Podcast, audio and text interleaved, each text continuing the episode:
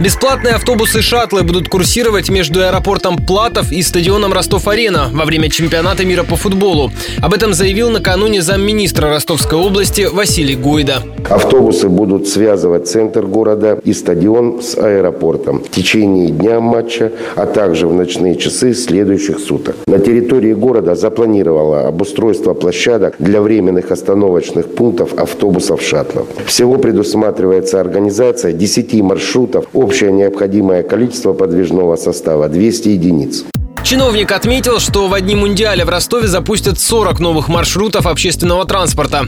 Для них откроют выделенные полосы на дорогах. За координацию трафика станет отвечать городской центр управления перевозками. Причем он заработает задолго до чемпионата. Это пожелание губернатора Василия Голубева. С точки зрения хотя бы начала функционирования, это совсем не означает, что это должен быть конец 2017 года. Если речь идет об организации транспортного обслуживания и перевозок, то его можно отрабатывать и несколько раньше. Если город в итоге не создаст центр и не оставит его после чемпионата, то город вечно будет находиться в коллапсах и пробках. Также в планах донских властей построить четыре перехватывающих парковки для тех болельщиков, которые приедут в Ростов на личном автомобиле.